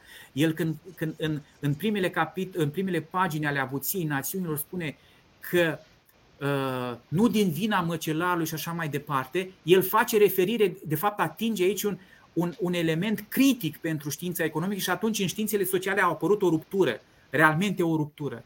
Pentru că știința economică tratează fenomene complexe care nu pot fi organizate, pur și simplu, în care nu se pot face experimente sau nu pot fi reproduse experimente celor făcute într-un mediu controlat, într-un mediu de laborator, pur și simplu. Prin urmare, Adam Smith a venit și a spus ordinea socială care permite în cea mai mare măsură ameliorarea condiției umane, pentru că asta era principala preocupare a naturii umane la el. De fapt, el a împrumutat ideea asta de la David Hume. El spunea, acest lucru se poate întâmpla numai într-un sistem economic. El n-a spus cu cuvintele noastre, dar spunem noi ce trebuia să spună el. Numai într-un sistem economic în care fenomenele economice complicate au libertatea să se manifeste așa cum doresc ele. De asta el a atacat sistemul mercantilist. Optica mercantilistă era constructivistă și anume controlăm tot. Cum? Cu taxe vamale, statul face, încurajează asta, descurajează asta. Adam Smith a venit și a spus, oameni buni, avem de a face cu un alt tip de sistem. Trăim într-o societate complexă. Poți să te duci încolo, în stânga, în dreapta, să te duci la Paris, să te întâlnești cu fiziocrații, cum făcea el, fără pașaport. Trăia într-un alt tip de ordine, o societate, o ordine spontană, o ordine care nu poate fi planificată. Și știința economică a devenit știință cu adevărat în momentul în care și-a dat seama de acest lucru. Te rog. Ca să aducem mai multă libertate în societate, ai zis adineauri că ne trebuie educație și experiență. Cred că ar trebui și mai mulți oameni, nu numai tinerii, să experimenteze. Numai că, vezi, experiența îți dă posibilitatea să înveți, numai că aș putea spune un lucru șocant, îți dă posibilitatea să înveți ca să înțelegi fenomenele sociale complexe mai puțin decât cititul. Pentru că, spre exemplu, după citit, evident. Ca să știi ce se întâmplă, să nu te enervezi și să îi condamni direct. Dar uite de exemplu, eu despre teorie în general am următoarea părere. Teoria încearcă să explice și de asta eu nu văd pentru stat, spre exemplu. Și eu nu văd în teorie economică un mijloc, cum cred mulți sau cei mai mulți dintre economiști. Avem teorie economică pentru a pune la dispoziția statului justificarea, baza teoretică pentru a influența fenomenele sociale. Din punctul meu de vedere este complet fals.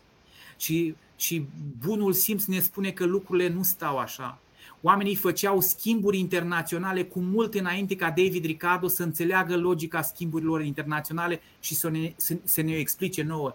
nici măcar geniul lui Adam Smith nu a fost capabil să ne explice. Și Adam Smith a fost un geniu. Orice am spune și orice a spune Schumpeter sau Rothbard, a fost un geniu. Nu a fost un geniu perfect, dar a fost un geniu. Cu toate astea, Adam Smith, care a lucrat și la vamă printre altele, apropo de ce mai fac geniile câteodată, și care a fost un militant pentru liber schimb, bineînțeles. Cine putea să militeze mai bine pentru liber schimb decât cineva care a lucrat la vamă? Nu și-a dat seama, nu a înțeles principiul care stă la baza schimburilor internaționale. Dar schimburile internaționale au existat dintotdeauna, pur și simplu. Deci teoria vine să explice în realitate ceea ce oamenii fac deja.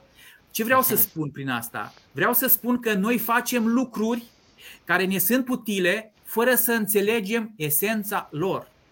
Adică avem niște experiențe, dar pe care nu le putem verbaliza, nu le putem înțelege pur și simplu scriindu-le pe tablă. Le înțelegem doing, făcând, efectiv, în timpul respectiv. N-au putut înțelege nici cei mai geniali comercianți din lume de ce fac comerț. Dacă l-aș fi întrebat pe un om, dom'le, de ce faci comerț? N-ar fi fost capabil să-mi răspundă. A trebuit să vină David Ricardo, care, este adevărat, a avut și preocupări în familie și el însuși era comerciant. Dar a trebuit să vină la 1817, când lumea făcea comerț de ani de zile. Vreau să spun prin asta că noi facem lucruri bune, utile pentru noi și pentru ceilalți, pentru că asta este logica societății de tip capitalist.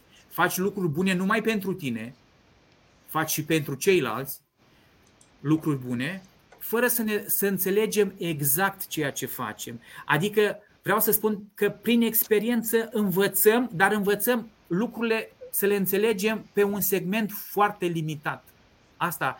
Adică vreau să spun că este posibil ca un om care face schimburi internaționale să nu devină un fan al liberului schimb după ce citește cartea lui David Ricardo, plecând de la premisa că e un om de bună credință și nu încearcă să folosească protecționismul pentru că l-ar avantaja. Da, și poate că asta e o cheie a discuției, bună credință. În România, de exemplu, foarte mulți oameni de afaceri nu înțeleg cât de dăunător este statul pentru ei și foarte mulți recomandă, domnule, să facă statul, să intervină, să dea. Bun, mulți dintre ei fac afaceri cu statul, depind de contracte cu statul și au un interes direct. Dar sunt mulți care efectiv fac lucrul ăsta fără să înțeleagă în realitate. Și dacă nu înțeleg în realitate, pur și simplu trebuie să vină teoria care să explice. Măi nene, uite cum stau. Ia citește matale asta. Mai citește o dată. Ia vezi experiența matale cum. Așa este sau nu e așa.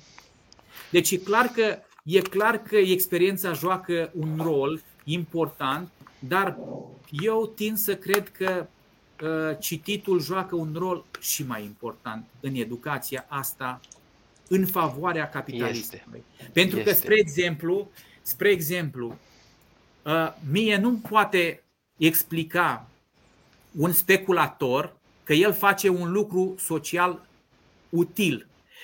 În schimb, teoria mi explică lucrul ăsta. Și apropo de speculații, uite că deja intrăm în categoria personajelor istorice absolut detestabile ale capitalismului. Detestabile în mod nedrept, spun eu, bineînțeles. Speculatorul, intermediarul, asigurătorul. Ăștia.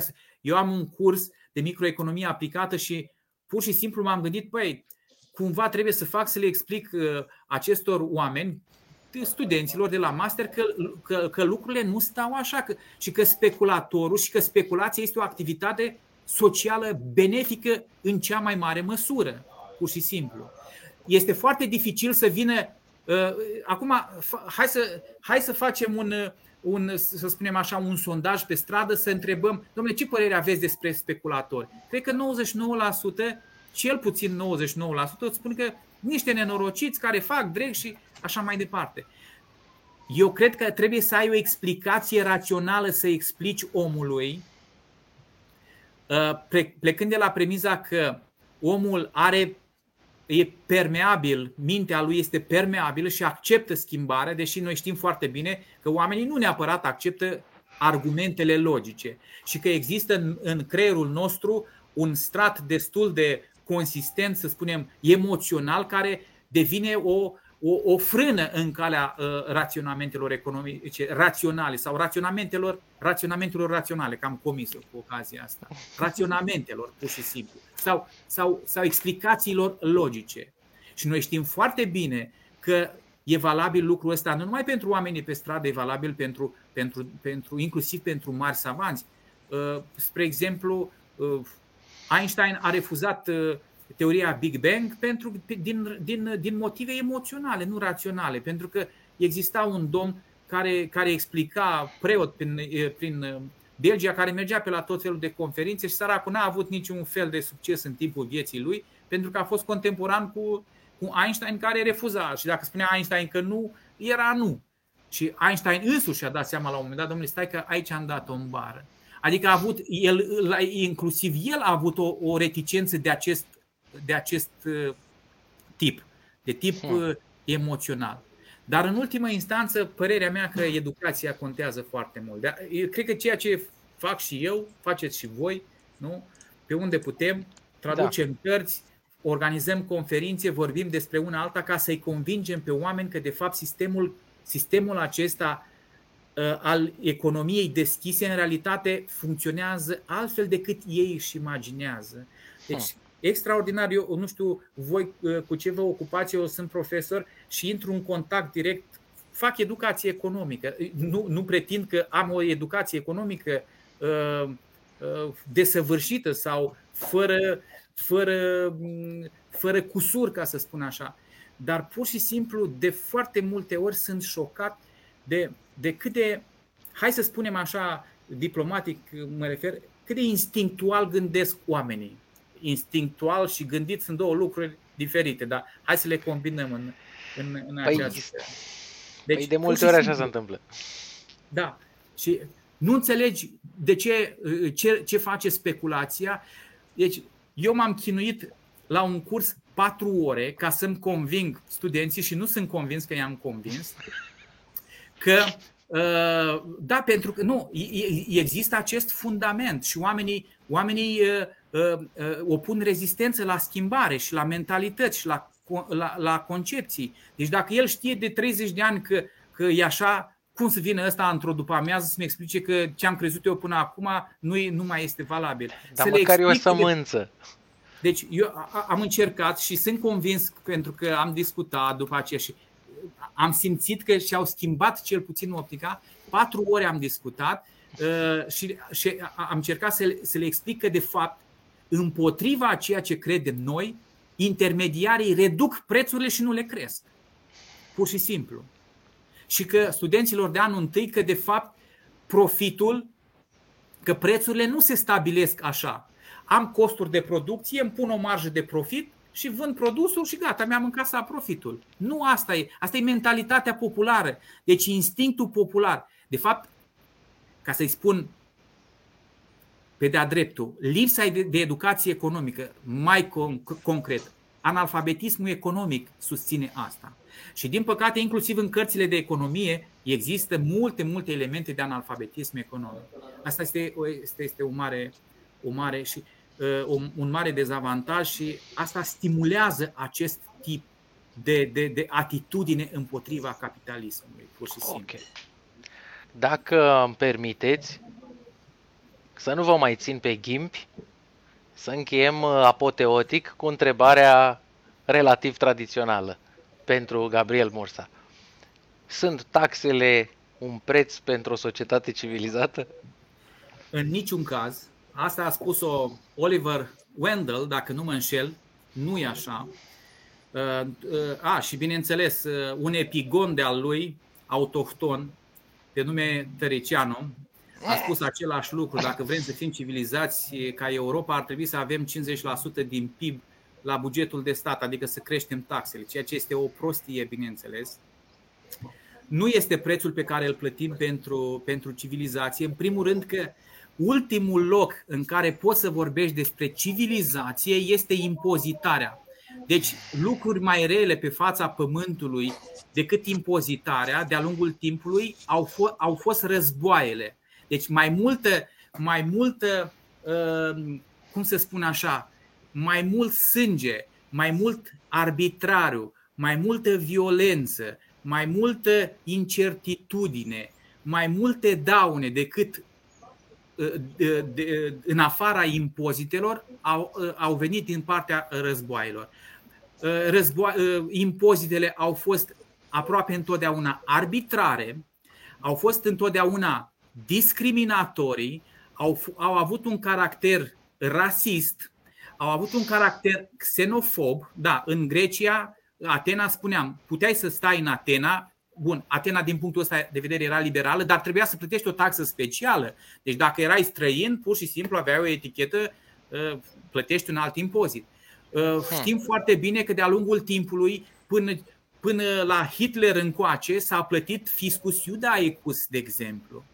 Deci pur și simplu, dacă vă aduceți aminte din descrierea Moldovei a lui Dimitrie Cantemir, inclusiv în Moldova asta a noastră, cu oameni blânzi, exista fiscus iudaicus. Deci plăteai impozit pentru că erai evreu, pur și simplu. A existat fiscus cristianus în momentul în care arabii au cucerit peninsula iberică, au spus, aha, voi sunteți cu alt Dumnezeu, plătiți pentru asta în virtutea apartenenței la o altă religie. Și exemplele pot fi nenumărate legate de impozitare. Erau în antichitate oamenii obligați să-și vândă fetele, să le trimite la prostituat ca să poată să-și plătească impozitele.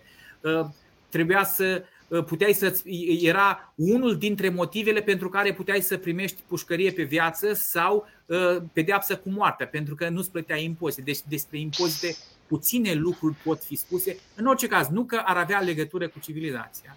Eu am scris de curând o carte, nu sunt specialist în domeniu, și am avut o minimă justificare pentru taxe și impozite, după ce am făcut această istorie pe care am citit-o în diverse cărți. Există un set, din punctul meu de vedere, de o cantitate de așa zise bunuri publice pe care efectiv nu le poți substitui cu bunuri private. Aceste bunuri trebuie să fie finanțate într-un alt fel, pentru că ele nu pot fi procurate prin intermediul pieței libere, ci prin intermediul acestui preț care nu este un preț adevărat de piață liberă, numit impozit. Care este acest nivel al impozitării? Nu aș putea să spun, nici n-am justificat curba lui Laffer, nici nu am spus că există impozitare optimă, pentru că nu există așa ceva, doar am adus o minimă justificare că trebuie să existe niște impozite. Dar că ele ar fi semnul civilității, asta este o exagerare fără. Da, socialiștii folosesc asta și era acest domn care a fost, cred că, judecător la Curtea Supremă a Statelor Unite.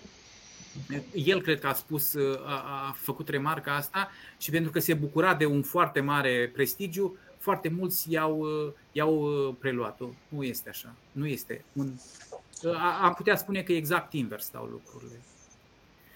Da. Ok. Nu mai lungesc să întreb de ce nu dă piața liberă și serviciile alea. Lăsăm pentru altă dată. Pot să fac o scurtă intervenție.